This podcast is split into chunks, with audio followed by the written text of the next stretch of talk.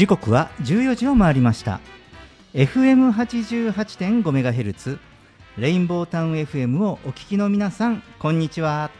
そしてパソコンやスマートフォンを使ってサイマルラジオやリッスンラジオでお聞きの皆さんもポッドキャストでお聞きの皆さんもこんにちは。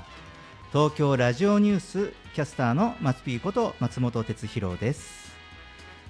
レインボータウン FM 東京ラジオニュースこの番組は毎週火曜日に個性あふれるコメンテーターとニューノーマル時代の気になる話題を独自の目線で語るニュース解説番組です。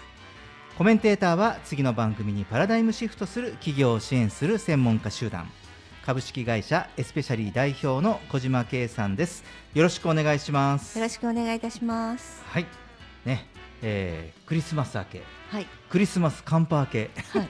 ですけど本当にね寒かったですうん、ね、本当にね、うん。えーホワイトクリスマスみたいなね、太平洋側だけですよね。こんなにね。そうですうんね、晴れ間がね広がってね、うん天気が良かったのは、はい。日本海側は、まあ、北海道東北、うん。北陸、うん。で山陰の方も。でついでに言うと九州方面も九州あと私実家は福岡ですけど、はい。福岡も雪降りまして、大丈夫でした？うん。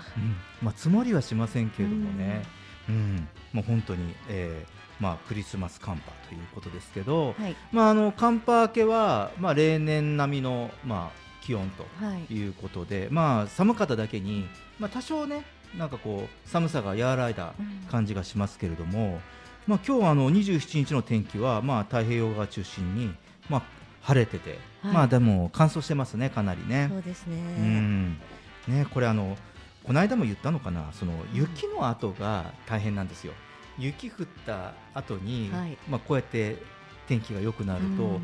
あの週間予報見ましてもあの年末年始も日本海側えーとまあ、気温低いですけどね。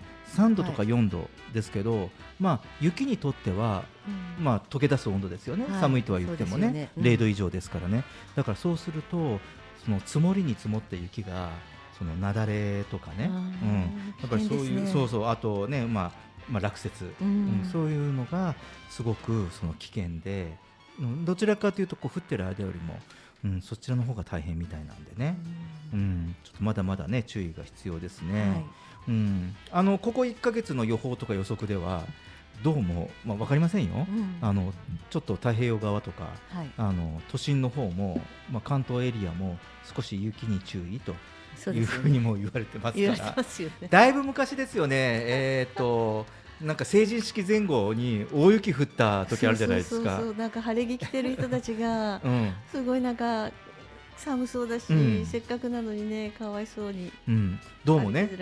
そう あの時の、うん。あの時と同じようなタイミングで雪が降るかもというふうにも言われているので、うん。まあ、ちょっとねあの気になりますけどね。ねずれるといいですね。はい、ちょっとご注意ということで、えーそして、えー東京ラジオニュース、えー今年最後のはい。放送です、はい。うんえー、98回目とのね。放送ということですね。はい、あの年明けに、はい。えー、99、100ということで。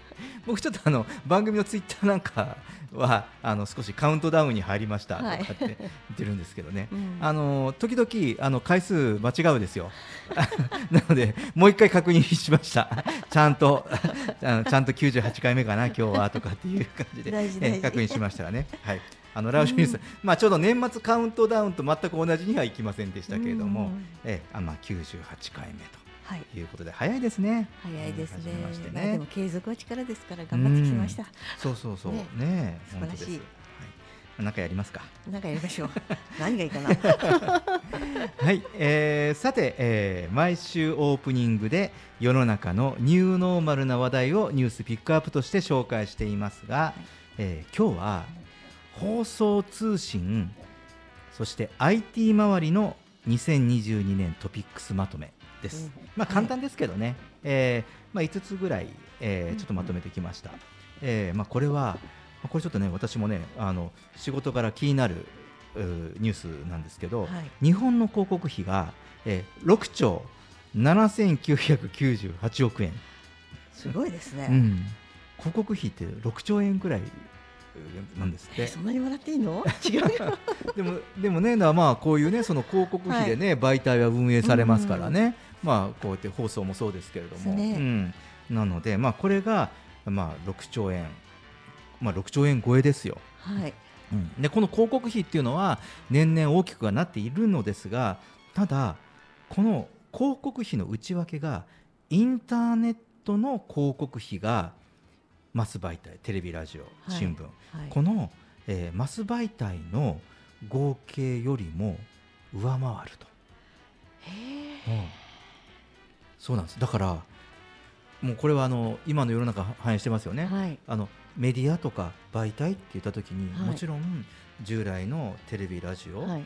新聞うん。ですよね、はいまあだし、うんまあ、そういったものもそうですけどやはりいかに、まあ、このスマートフォン時代といいますか、はそのネットを見てる人が多いから、まあ、いろんな企業が広告費を出すものを、これまでの媒体よりもインターネットの媒体を超えたっていうのがこの2022年なんですね。うんそれまでは、まあ、さすがそうは言ってもマス媒体の方が広告費はね、はいそっちの方が宣伝になるからと思ってうんかけてお金をね企業とか広告主さんもお金かけてたんですが、はい今度はやはり、まあ、コロナ禍もありましたがインターネットの方の広告費うんだからそれだけ見られてるという裏付けでもあるんでしょうね。すごいですね。うん、そうなんです。まああのそれを裏付けるかのような続く話なんですけど、はい。まあ、先日あのサッカーの代表戦ありましたけれども、はい。まあ、そのサッカーの代表戦とか、えー北京オリンピックありましたが、うん。この中継番組が例えばテレビだと年間の、まあ、高視聴率番組になったと。はい。うん、これはですね軒並みやはりちょっと視聴率が落ちてるんですね、テレビ。その中で、全体的にうん、全体的に、その中で、まあ、いわゆるちょっとお化け視聴率を出したのが、うん。まあ、この、えーサッカーの代表戦と北京オリンピックだったというのが、うん。まあ、2022年です。うん、で、えーとまあ、これにも関連しますけどそのワールドカップですよね、この代表戦、はいはい。あまあ、カタール大会。テレビ中継は41試合だったんですけどアベマ t v が、インターネット TV が、えー全64試合を生中継配信したと。これは記憶に新しいですが、はい。えっとあまあね、アメバ TV 本田圭佑さんが、まあのコメントが面白いと、うん。解説が面白いとはい。いうことで、みんなアベマでワールドカップ日本代表を応援するという現象が起こったのがつい最近で、はい。まあこういったことは今までなかったわけですよ。うん。うん、で私もそうです。あの実はアメバを見ながら家のテレビにキャスティングして、はい。だから家のテレビ見てるんですけどでもそれは実はアメバを家の、はい、うん。テレビで見てるという、うん、これこういうことは今までなかったです。テレビ中継見ながら、まあ、片やスマホとかタブレットとか携帯で、まあ、アメバを脇でね見ながらっていうのはあったんですけど、へうん、こういう現象もやはりちょっとこの2020年新たな現象、ねえーまあ、放送通信、はい。IT 周りということでそして TVer、ーはい。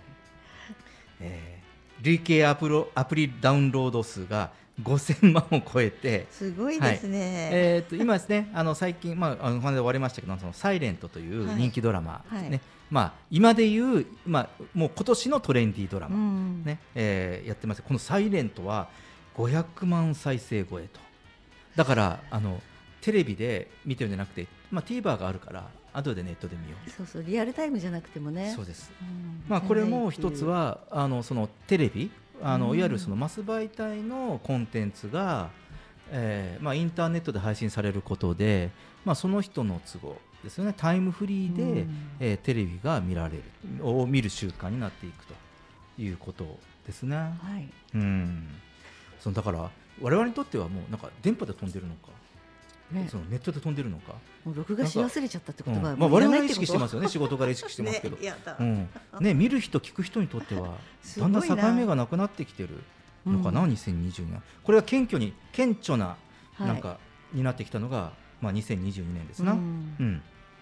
で最後に、えーまあ、オーナー交代で揺れるツイッターこれはもう今皆さん気になるところですよね。そうですよねまあユーザー数すごい多いじゃないですか。イーロン・マスクさんね、ツイッター買収しましたけど、あれ、あれいいんですかね、自分でぼお墓穴掘ったんじゃないかな、自分で、はい僕が CEO でいい人って言ったら、反対の反方が反対が50%超えちゃったっていう。じゃあ CEO やめますとかって言って。ねそんな感じになっちゃいますよね。うん、でもね、あのまあ、一応ね、そのツイッター、まあ、今、動画系とかね、はい。あのいろいろ、まあ、うん。TikTok も含め、YouTube も含め、それだともインスタグラムも含め、うん。まあ、いろんなものが台頭してますけど、そうは言っても、あのいわゆるアカウント数っていうと、はい。ツイッター圧倒的な数うん。なんですよね。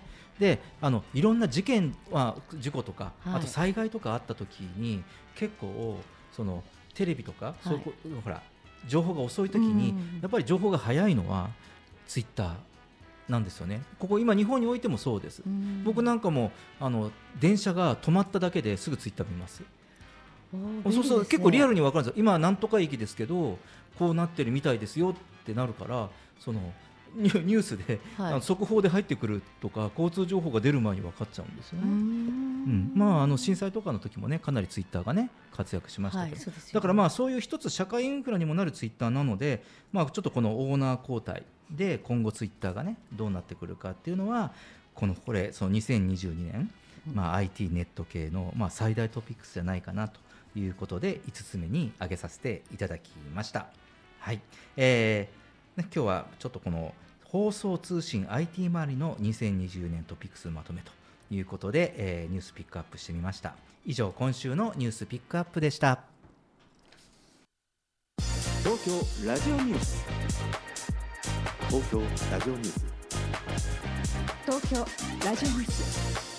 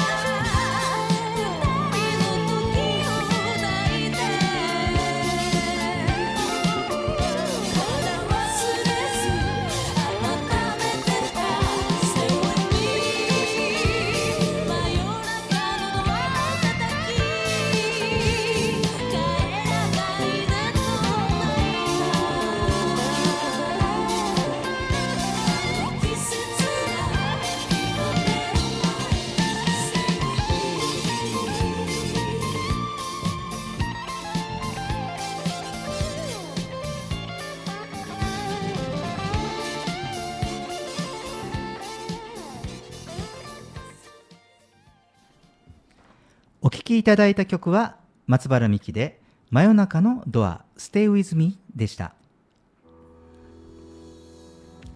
レインボータウン FM 東京ラジオニュース。今日のテーマは今年の総括。世界的なリスクが増した2022年です。コメンテーターは次の時代にパラダイムシフトする企業を支援する専門家集団。株式会社エスペシャリー代表の小島圭さんです。よろしくお願いしよろしますくお願いいたします。さあね、はい。えー今年ラストの東京ラジオニューはいスということで、まあお決まりのタイトルでテーマですけど、えーまあ振り返り総括ですよ、はい今日は。うんまあ、まずその2022年を振り返るということで、うんまあ、世界、まあ、日本だけじゃなくてですね、はいもう世界って言った方がいいと思うんですけど、えーまあ政治経済にとって、まあ、波乱の年となったかなというんですよね、思うんですよね。もう世界単位ですよね、そのなんかなんだろう、こう世の中の動きっていうのがね。なんか日本だけではなくて、うん。い一つの国で収まらない感じですよね。そうですね。まあ世界。をそう本当与え合うに本当。うん。本当そうですよね、だからなんかいろんな国々が影響を与え合うんだなっていうことをとても強く感じる、えー2022年だったかなというふうに思いますけれども、さて、えー小島さんがこの2022年の出来事ということで思うことは何がありますか？そうですね。あの、うん。まあ自分の会社をね振り返ってみると、うんうんうん。あの15周年目に入ったっていうことで。15周年目、はい、うん。ちょっとあのまあ10年っていう一つの目標を立てて始めて、まあうんうん。15年に至ったので、まあこの後は100年かなと思いながらね。はい。続けていきたいなというので、ちょっと新しいこととしてはやはり、うん。あのこの時代に合ったことをやりたいなと思ったんで、うんマレーシアの方に会社を作って、うん。あの海外に進出したい若い方たちとかいるじゃないですか、そういう方たちがどういうふうに行ったらいいかとか、うん。あの法人の設立のお手伝いとかそういうのを、あのちょっとチームでできるようにっていうことで、マレーシアに会社を作ったりしたので、あの少し幅が広がったかなと。なるほどね、うん。うん。そうですね、あのまあ、これから、うん。あのいろんなこう、まあ、仕事もそうですし、はい。まあ、生活のスタイルとかっていうのも、まあ、その国のと国の間のこうハードル、まあ、そのさっき言ったようにあの連携し合ってるなと思うことそうね。まあ、そういう思いが強くなる反面、うん。やはりもっとあのこう国をまたいだつながりそをね。まあ、大切にしたりそこを生かしたりとかうんっていうのは、本当にあのこれからあの改めて考えていくことかもしれないですね。すね。これまでね海外とかってほら輸入とか輸出とかなんかねなんかそういう行ってこい的な関係が多いじゃないでどっちがい多いとかどっちが少ないとかでうん。揉めることが多かったりしたけれど、うん。そうじゃなくてなんかいろんなものを持ってき合ったりとか、うんうん。あの若い人同士の情報交換とかすごい早いじゃないですか、うん。そういうような、ね、動きを世界的にみんなあの今の上の人たちはこう揉め事が多いので若い人たちが、あの水面下でいろんな連携してってくれたら、うんうん。世界平和も近いかなと。うん。なるほどなるほど、ううんんそうですよね。うん。はい。ねえーで、えーまあ、この、まあ、今日のテーマに沿って、はい。えーっと今日はですね少しその2022年の、まあ、世界の出来事をですね、はい。まあまあ、あくまでも本当にいろんなことが起こったので、まあ、我々がうん。ちょっといくつかその、まあ、それこそピックアップをしながら、はい。世界の出来事を、まあ、振り返ってみようかなとはい。思いますけれども、まあ、2022年最初1月1月はもうこれも何ともテーマにしました。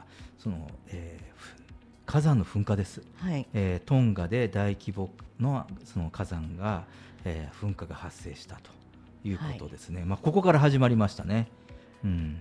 うねん。いきなり2020年こうこういう火山噴火からかって思ったんでえー、すよね。っていう衝撃が強い。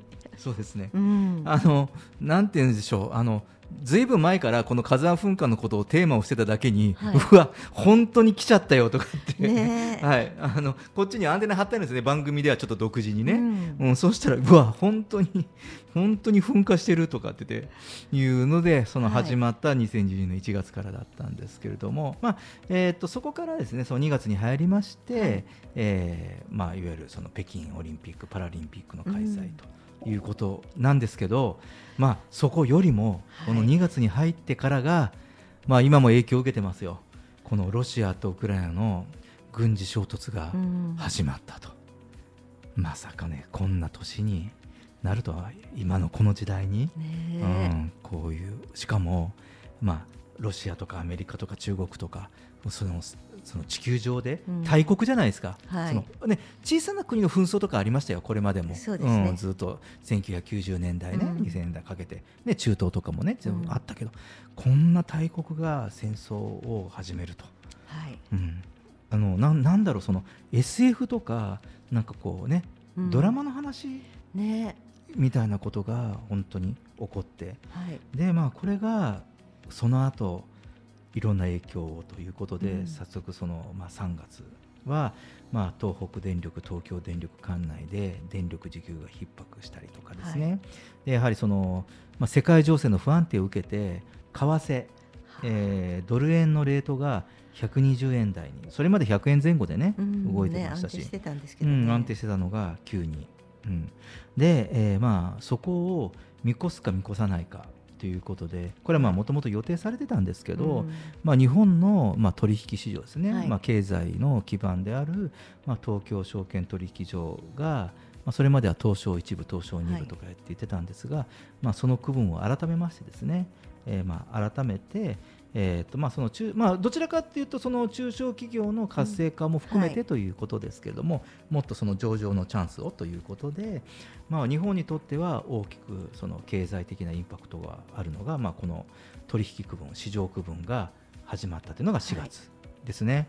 はいで、まあ、5月に大統領が来日をしてで、まあ、そこに合わせてかどうか知りませんけど 全くその因果関係はあの私なんかには全然知る由もないし分かりませんがドル円のレートが130円になると。早いな120円から130円、いうことですよ。はい。うん。ね。ねだからまあその一般生活の方にとってはねねわ我々もそうですけれども、まあ、旅行に海外旅行に行く費用が高くなったりとか、あと輸入品が高くなったりとかっていうことですね、まあ、だからここら辺がそのレートが変わってきたり、まあ、戦争のこともあって少しうん。その物の値上げっていうことを実感し始めるというのが、えー5月6月だったですよね。うん、でやはりその影響を受けるのが為替の影響を受けると我々にとっては、えっと、石油資源が、まあ、石油が原油の価格が高騰していくということで、その原油の価格が高騰すると短絡に考えるとあの例えば油の値段が上がるから、はい。ガソリンが値上がったりってありますけど、まあ、一番我々の生活で、まあ、基盤をなしているのは電気ですよね。うん。うん、石油価格があるとその電気、まあ、火力発電所、まあ、はい。原子力発電所もありますけれども、やはりそこを中心に日本の電力賄ってますからだからやはりその低6月にすでに、はい。まあ、東京電力の管内で電力需給が逼迫すると。6月ですよ。今までは夏エアコンガーッと使ったりとか、はい。なんかそういうので電力が逼迫しますのでって言ってたんですけど6月にですね、うん。まあ、そういうその値段が上がったりとか原油が入ってこなかったりとかしてその供給が不安定になっているので、まあ、逼迫注意報が初めてですってこれその夏じゃなくて、使いすぎじゃない状態で逼迫になるっていうのがね。厳しいですね、うん、でまあそうも言いながらもその、まあ、2020年のコロナ禍から始まった、えーねうん。がずっと続いている2022年ですがアメリカでは、えーっとこの陰性あの入国者に対する陰性証明とかコロナの陰性証明の提示義務が解除されたりとかですね、はい。まあ、少しずつ、えーまあえーまあ、コロナ後じゃなくて、まあ、うん。ウィズコロナ、まあ、はいコロナとうまく付き合いましょうということが、まあ、アメリカが先行して始まっていったと、まあ、あの映像なんか見ましてもねマスクつけてる人が少なくなったりとかね。そうですね、うん、というのが見受けるようになったのが、うん。まあ、6月ぐらいで、うん。まあ、そこからあの、えーまあ、折り返しで今年の折り返し、7月になるといやーもう衝撃的な事件ですね。そうですうねん、まあ、これはもうね安倍晋三元首相の銃撃事件が発生したと、はい。いうことで、えーまあ現職ではないですけれども、うん。まあ、そうは言っても、まあ、元総理が、まあ、この日本でね、うん。まあ、こういうふうにその銃撃されると、ね、いうのは、まあ、しこれまでない。そうですね。すごい驚きですよね、うん、ことですよね。はい。うん、なので、まあ、こういったことが少しこうなんだろうこの社会の不安とか不安定がうんこう呼び起こしたりとかはいってすることですよね。なので、まあ、ここら辺からですねでもこうどういうわけかこういうところから、まあ、いろんな反対にこう政治とか政治家の闇の部分も多くなったりとかですね、まあ、統一教会との、えー、と絡みとか癒着とかはい。そういったところもまあ表になるきっかけになったっていうのは、まあ、まあどういう、ね、因果関係か知りませんけれども、うん、でもまあそういうことで表になってきましたよね。ううん。まあ、そういうことがありながら、えーまあ、8月、まあ、ちょっといいニュースもあったりしましてね。まあ、これはもう大リーグはい。ですね、まあ、大谷翔平選手はい。が、えーダブルデジットですよね、2桁勝利で2桁本塁打ってね、うんまあ、こういうねその明るいニュースも、まあ、日本人その、うん。えーと世界で活躍するその日本人の活躍ということで、えーすごくピックアップされて。この大谷選手ってすごいですね。あのそのなんだろう自分のひいきのチームよりもそのあの敵のチームとかみんなその あのそのチームは面白くても大谷選手は好きっていう、ねアメリカ人すすごごい多いんですよね。うん、なのでおお人柄というかね。ね。うん、またちょっとスケールが違うね。うんまあ、その国際的なアスリート日本人アスリートが生まれたかなということで、すごく嬉しいニュースがまあ8月、うん、出ましたけれども、まあ、その方や、えーまあ、我々そう日本を取り巻く、えーまあ、その近い国際情勢としては、まあ、中国が台湾を取り囲む形で大規模な軍事演習が始まって、うん、ここは、えー、と緊張が高まって、まあ、依然、うん。えー続いているという状態ですよね。はい。あのー僕、ちょっと台湾で昔仕事をしてたことがあるので、はい。まあ、台湾に行ったりあとプライベートで石垣島に、まあ、知り合いがいたのでよくその夏は石垣島に行ったりしたりするんですけど、はい。本当にねあの台湾遠くないんですよ、あの石垣島、沖縄、本当にだから、その日本からこうね、沖縄から続く島から行っても、ものすごく近い、はい。距離なんですよね。うん、なので、えーまあ、ここに、えーまあ、軍事演習となると、ほら、あ間違っちゃったっていうところで、ほら、ね。あの弾がね、ごめん、日本に飛んできちゃったって、あのミスでよ、いあうん。の故意じゃなくても、あのあるぐらいの距離でやってるので、なんか本当になんかそういうさ、やる予定もなかった、はい。なんかその軍事行動が起こってしまったりとかってするので、あのすごくなんかその距離感が分かってるその僕なんかから見ると、なんかすごいやばい気がするニュースでした、これは。はい。うん。怖い怖い。はい、で、えーそして、えー9月、ね。えーエリベエリザベス女王が、えーね、エリザベス2世がうんはい。お亡くなりになられたということで、うん。ね。まああのねなんていうんですかね。こうイギリスもこうねいろいろそのロイヤルカスタマーっていうロイヤルファミリーっていうんですか、はい。あの時代とともにまたスタイルが変わってきそうですよね。そうですね。な感じがしますよね。はい。でまあそういうことがあってその、まあ、また、まあ、為替レートに戻ると はい。為替が140円になるね。ということです。以前の1.4倍ということになるんですねもう勘弁してくれっていうのがこれぐらいの時期でしたよね、はい。で、えーそして、えー10月に入りまして、えーまあ、イーロン・マスク氏がツイッターを買収してはい。ということと、それとあと、えーまあ、オリンピックですね。あの、まあ、アスリートの皆さんとは全く関係ない世界なんですけれども、でまあ、でもあのこの、ね、運営絡みのいろんな、えー問題不正だったりとかが、えー明るみに出てきたかなということで、えーまあ、これも今までになかったことでしょうね、いろんなニュースで、えーっとまあ、広告業界が叩かれると、あーいうことですね、まあ、こういう時代になったかなと思うのが、あのこれもですね今まであのこういうマス広告、それこそ、はい。あの 今、問題になっている会社がですねあの放送関係の広告とか CM とか扱ってるわけですよ、すよね。大きくは。はい。うん、だから、まあ、なかなかここら辺の事件とか扱いにくいですよね、そうですね。心情、人情的には。うん。でもあの公共放送なので、はい。まあ、ちゃんとあのいいものはいい、悪いものは悪いと言わなきゃいけないわけで、はい。まあ、あのこれはある意味、その業界のモラルとかコンプライアンスとしては僕はいい傾向だなと思います、悪いものは悪いと少し言えるようになってきたのかなと。はあそうですね。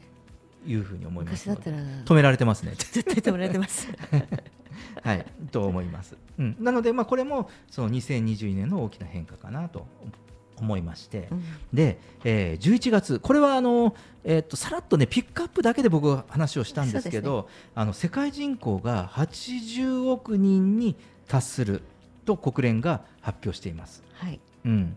これはあの、まあ、SDGs の、ね話の中でもやはりその人口増大ですね、まあ、世界は100億人に向かっていっているというふうに中で、まあ、確実に、えっと実数も上がってるわけですね、はい。80億人。でこれが問題なのは別に人口が、えっとその増えすぎるっていう話ではなくだけではなくて、うん。その内容が問題なんですよね。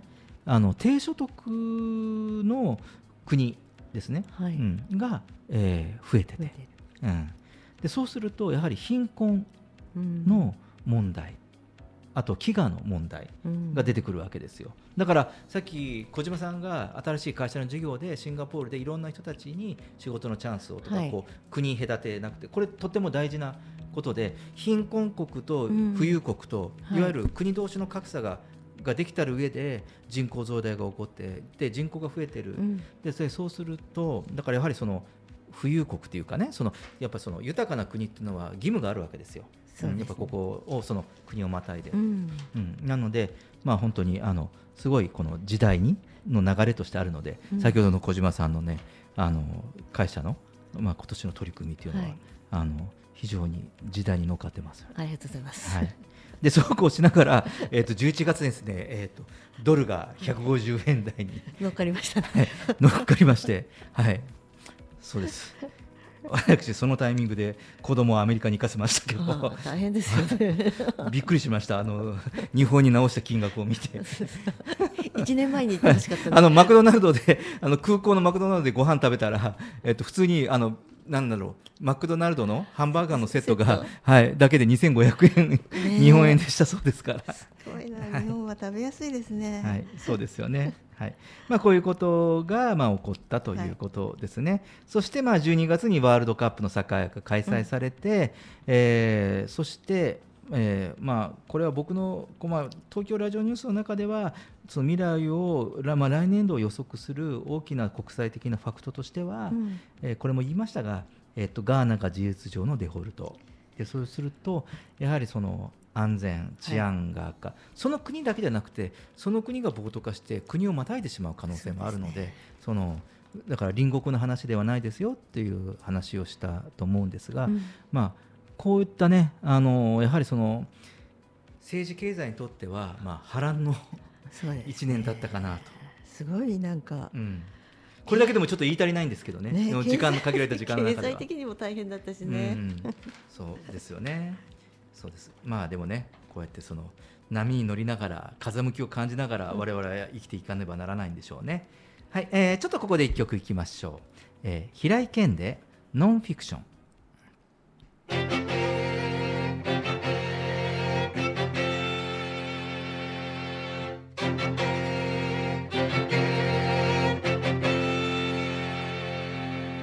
描いた夢は叶わないことの方が多い優れた人を羨んでは自分が嫌になる。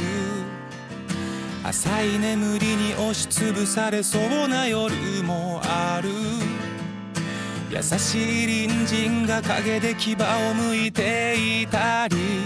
惰性で見てたテレビ消すみたいに生きることを時々やめたくなる人生は苦痛ですか？成功が全てですか？僕はあなたにあなたにただ会いたいだけみすぼらしくていいから。欲まみれでもいいから。僕はあなたのあなたの本当を知りたいから。響き消える笑い声。一人歩く曇り道僕はあなたにあなたにただ会いたいだけ。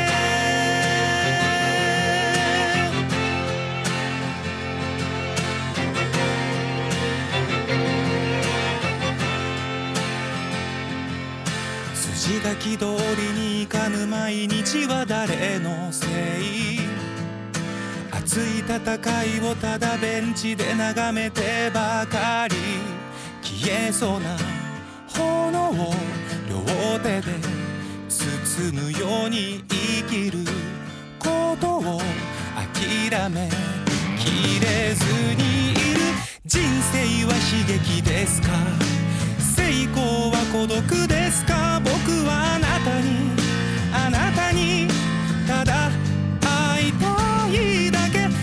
しくなくていいから。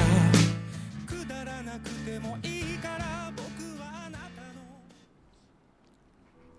はい、えー今日のテーマは今年の総括。世界的なリスクが増した2022年ということで、まあ、はい。今年の1月から12月をもう本当にざざっとさらってみましたけれども、まあ、これをね、まあ、こういう中で、うん。じゃあその我々個人とか、まあ、会社？うん、はその企業は、まあ、どうやってやっていくかという話ですよね。うん。でまあ、とてもそのやはりそのリスクヘッジとか不測の事態に 備えるっていうのは大事だなと。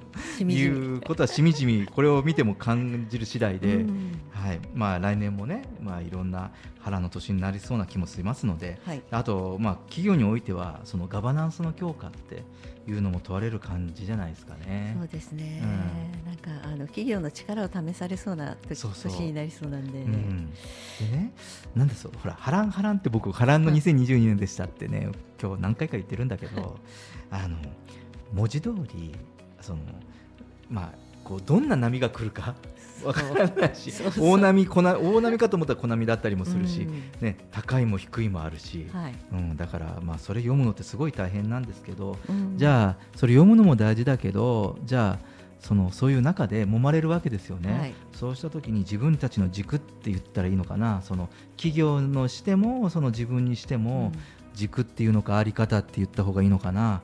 なんかそのなぜその我が社は世の中に存在するのか、はいだからその企業とかうん会社とかのやはりその存続意義っていうか、そうですね、うん、自分たちが、うん。うん何のために、ね、あと誰のためにとかに存続するのかとかあとまあその参加する個人においては企業に参加するもそうだしね。いろんな団体個人的な活動も含めてですけど、うんその何をし自分が何をしたいのかっていうことがそういう本質が求められるその時代になってきたのかなというふうにとても感じました。うんはい、えー小島さんありがとうございました。レインボータウン FM 東京ラジオニューステーマは今年の総括世界的なリスクが増した2022年でした。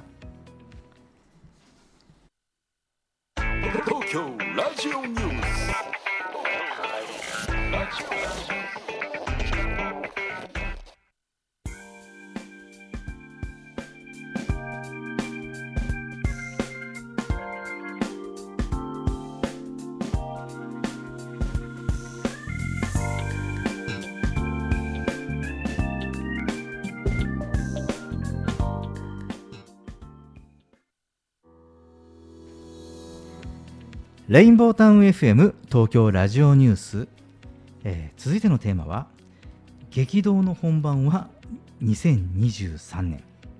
パラダイムシフトに向けてどう生きるかです、えーコメンテーターは引き続き次の時代にパラダイムシフトする企業を支援する専門家集団。株式会社エスペシャリー代表の小島圭さんです。よろしくお願いしよろしますくお願いします。さあじゃああのね、えー先ほど2022年をさらっとさらいましたけど、はい。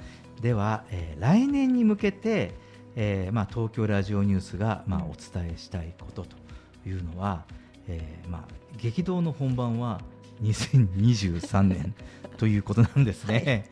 はい、い、きなり、えーまあこうねズドンとき言いもう言い切っちゃいましたけど、はうん、でまあ皆さんねこれ聞くとねそのコロナ禍を経てですよ、はい。今となってはこんな風な時代に変わったのにまだ本番じゃないの？っうんて思っはいちゃうのかな。うん。ね、でまあそのただ僕はそのここまでのことはあくまでもこのうんこれから大きくその時代が、まあ番組の言い方するとこれから大きくまたパラダイムシフトしますよはいっていう言い方してるんですけど、あくまでもきっかけではないかなというふうにあの思えるわけです。うん。うん。あのまあ、まだまだね相変わらずその先の見えない世の中ですけれども、まあ、こうやってそのこの先やってくるその時代のその性質とか、まあ、我々こういうふうに今までとは違うことをを経験して体験してるじゃないですか。はい。でやはりでもなんとなくこれから来そうなそのこれまでとはタイプが違うんだなと、はいうん、世の中の変化がっていうことが分かってきたらそのこれから自分が何を目指せばいいのかとか。だからこれまでのその目的とはちょっと違ったりするかもしれないですよね、少しその読めこの先のタイプが読めたりしてくるとね、はい。するとその具体的に考えやすいと思うんですよね。うんだからその2023年とそれまでに起こる変化とかそしてその次の時代に求めるための、まあ、心構えみたいなことを考えてみれたらいいかなというふうに思います。うんはいでまあ、当然なんですけれどもその世の中がこうシフトするって言ってもそのある日突然うんバカンと変わるわけではない。はい、そうですよね。うん、ですよね。だからそのに来年2023年年が変わったから急にガラッと変わるうん。わけではない。ですよね。ある一点からそのスパッと変わるわけではなくてそのいろんなものが少しずつ動き始めて、はい。でそのやがてこれを見ると対局で見ると大きな流れにうん。なってるなと思うんですね。なんかパラダイムシフトっていうとなんかダイナミックに変わってる感じがするけど でもそうではなくて今申し上げたような感じ、うん。だからつまりは今その2023年僕は激動の年になるかもって言ったけどこれはそのコロナが始まってしまったその2020年に起きたことの一つの答えが見えるのが2023年になってくるんじゃないかなというふうに考えたりしています。はいうんまあ、これについてはですねあの皆さんいろいろご意見、うん。あの送っていただいてもいいのかなと思う。一つの見方としてですね。はい。うん。だからその新型コロナのインパクトが大きかっただけにですね、まあ、これがまだその前触れと言われること、うん。うん。とその不安になってしまいますけどね。だから考え方からしてみればその起こったことがいい悪いではなくてあのなんだろう決して起こったことが悪いのではない、だからそのコロナに関してもこれから我々の時代のタイプが変わってくるという予兆としてこういうそのやはりその必要なこととして体験をすることで次の時代を生きていくうん。知恵を人は考え始めるようになったというふうに捉えてはいいんじゃないかなと思ったりもします。うん。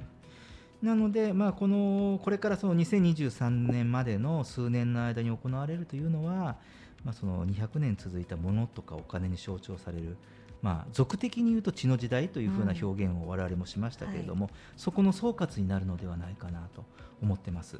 であの誤解なくなんですけどこれは決してそのものづくりとかそういったものが、えっと、廃れるとかなくなるということを言っているのではありません。はいはいえっと、そのものを所有することにあまり価値がなくなってきて、はいうんで今、世の中と重要とされているものが変わってくることですよね。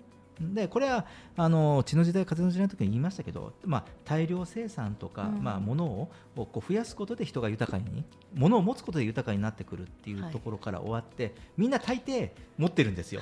あの生活できるものは。それ以上のものになってしまうわけです今は、はい。でももっとその、えーなんだろうその人間の、うん。そこが一旦やはり23年からかけて、まあ、リセットされて、えーなんだろうなこうひ必要なものうんっていうのが分かってくる。だからコロコロナ禍になったってそうじゃないですか。よく考えたらじゃあ今まで長い時間通勤して働いてるのは何だったんだろうとかはい。働きすぎだったかなって人がこう思ったりとか、うんうんうんあのもう少しその人生でこう本当に大切なものって何だろうって、家族の時間あと仲間との時間とかっていうことも改めて考えさせられることになったのがこのコロナ禍によるその制約がある生活の中でうん。人がちょっと気がついたこと、そうですね、なんかあのみんなすごく変わることが結構不安じゃないですか、うんなんですけどあのこの時代なんかこの23年であの変わらざるを得ないっていうところで変わらなきゃいけないっていうことをこう教えられたような気がして、うんうん。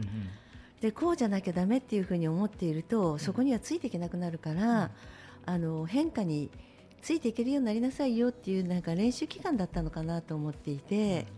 この練習したことが例えばあのテレワークだけじゃなくてテレワークとリアルを共共有したりとかあのやり方がいろんな人のやり方が出てきたじゃないですか。うんうんでさっき知恵っていう言葉があったんだけどあのみんなで考えてどういうふうにやったらいいかこうやってみたらダメだったからこういうやり方もあるねって次の提案が出るような、あうん。の時代になってきたので、うん。あの激動の年にはなるけれどそれを今まで訓練したことを生かして、どう波にさっきの波の話と同じように波に乗れるかってすごい大事だなって、あのお話聞きながら思ってました。そうですよね。うん。だからあの、まあ、そのいろいろこういうことが起こったことで、うん。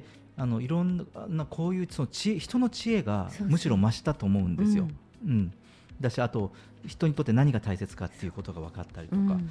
ね、ここでが分かってきたわけでしょ、うん。だから例えばその食品に関しても食品の保存方法とか、はい。輸送シスシステムとかっていうのはものすごく良くなって、であのもちろんその外食とかレストランとかは行く機会は減ったけれども、えっと、そのやっぱ高高級食材とかレストランが調達しそうな食材が、えっと、スーパーで出回るようになったりとか。でなんかそういうことっていうのもこうあったと思うんですよね。はいででまあその我々はそのコロナのことはイレギュラーだったことなんだけれども、よく考えてみたらテレワークもそうだし、えっとなんだろうその通勤時間を減らせば今までと同じような時間働いて残りの時間は自分たちのために使えるなるようになったとか、ようになったとかだからマイナスばかりではないと思うんですよね。そうですね。うんで、まあ、それを2年ぐらい経験したわけですよ、我々。だから、さっき言ったその2020年からそのうん。コロナが始まって、いろんなスタイルも、もう元には戻らないけど、この間で、だから元には戻ったとしても、その元の状態ですよ、例えばうん。コロナが完全収束したとしても、あその価値観とか、あはい。何が大切かなっていうのは、人はまた改めて気がついたから、そのライフスタイルとかっていうことも、うん。これから確立していくのが2023年。だからその激動って言ったのはいろんなその思いもつかなかったものがまた世の中に サービスとかもそうだし、えっと、我々の暮らしとか、うんはいうんまあ、企業活動する上でも出てくるんじゃないかなというのが2023年です。まあ、新たなニュータイプって言ったらいいのかな、うん人も会社もビジネスもサービスも。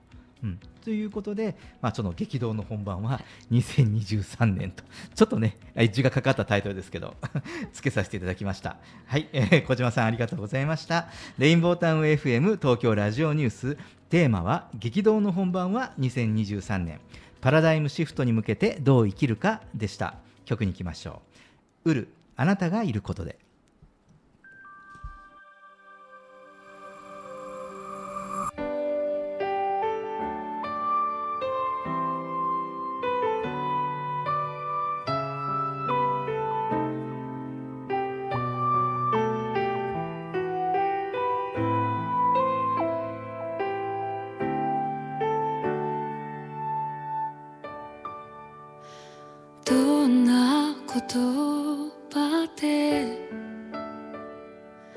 今あなたに伝えられるだろう。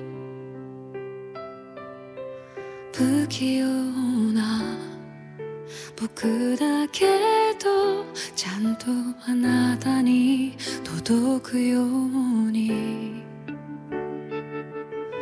明日が見えなくなって。信じることが怖くなって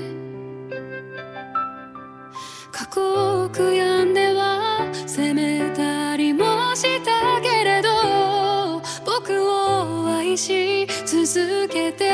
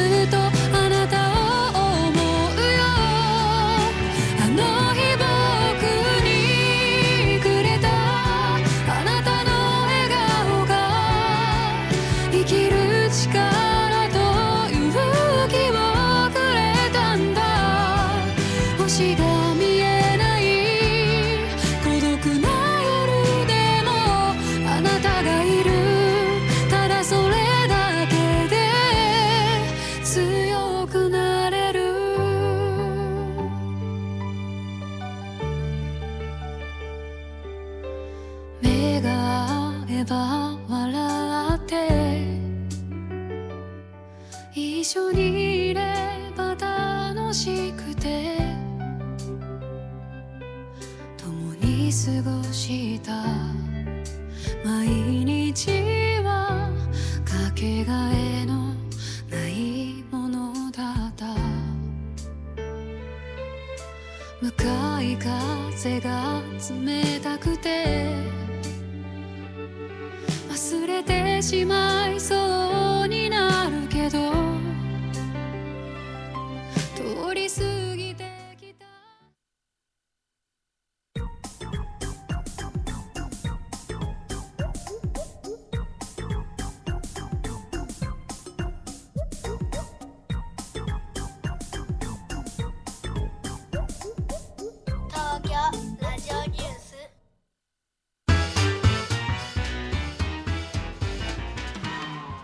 エンディングです。小島さんお疲れ様でした。はい、お疲れ様でした。なんかやっぱりこう年一年のね終わりに一年間振り返るっていいなと思って、うんあの自分がやってきたことでこうで次につながるの何かなって考えて、特に今年なんかはコロナが始まってからこの3年間で自分が何ができるようになったかなっていうのと、うんうん。どこ変わったかなってそれ気づいてると来年乗り越えるのに楽かなとうんうん。かちょっとお話ししながら思っていて、そうなんですよね。ね。あの毎年ね大体年末、まあ、こうやって番組をやる立場なので、だから振り返りってやるんですけど、はい。これやるとですね なんかこうあのやはりこう続いてるんだなとその そうそうピーンとね2023年迎えるんじゃなくてねあこういうその波の中で我々は生きてて、うん。23年もそうするとその予想予想している波が来ても、うん。まあ、予定と違った波が来ても、はい。なんかこういう流れの中でうん。我々は、まあ、生きてる、うん。生かされてる、はい。っていうふうになんか捉え、まあ、生かされてるか。捉えることができるから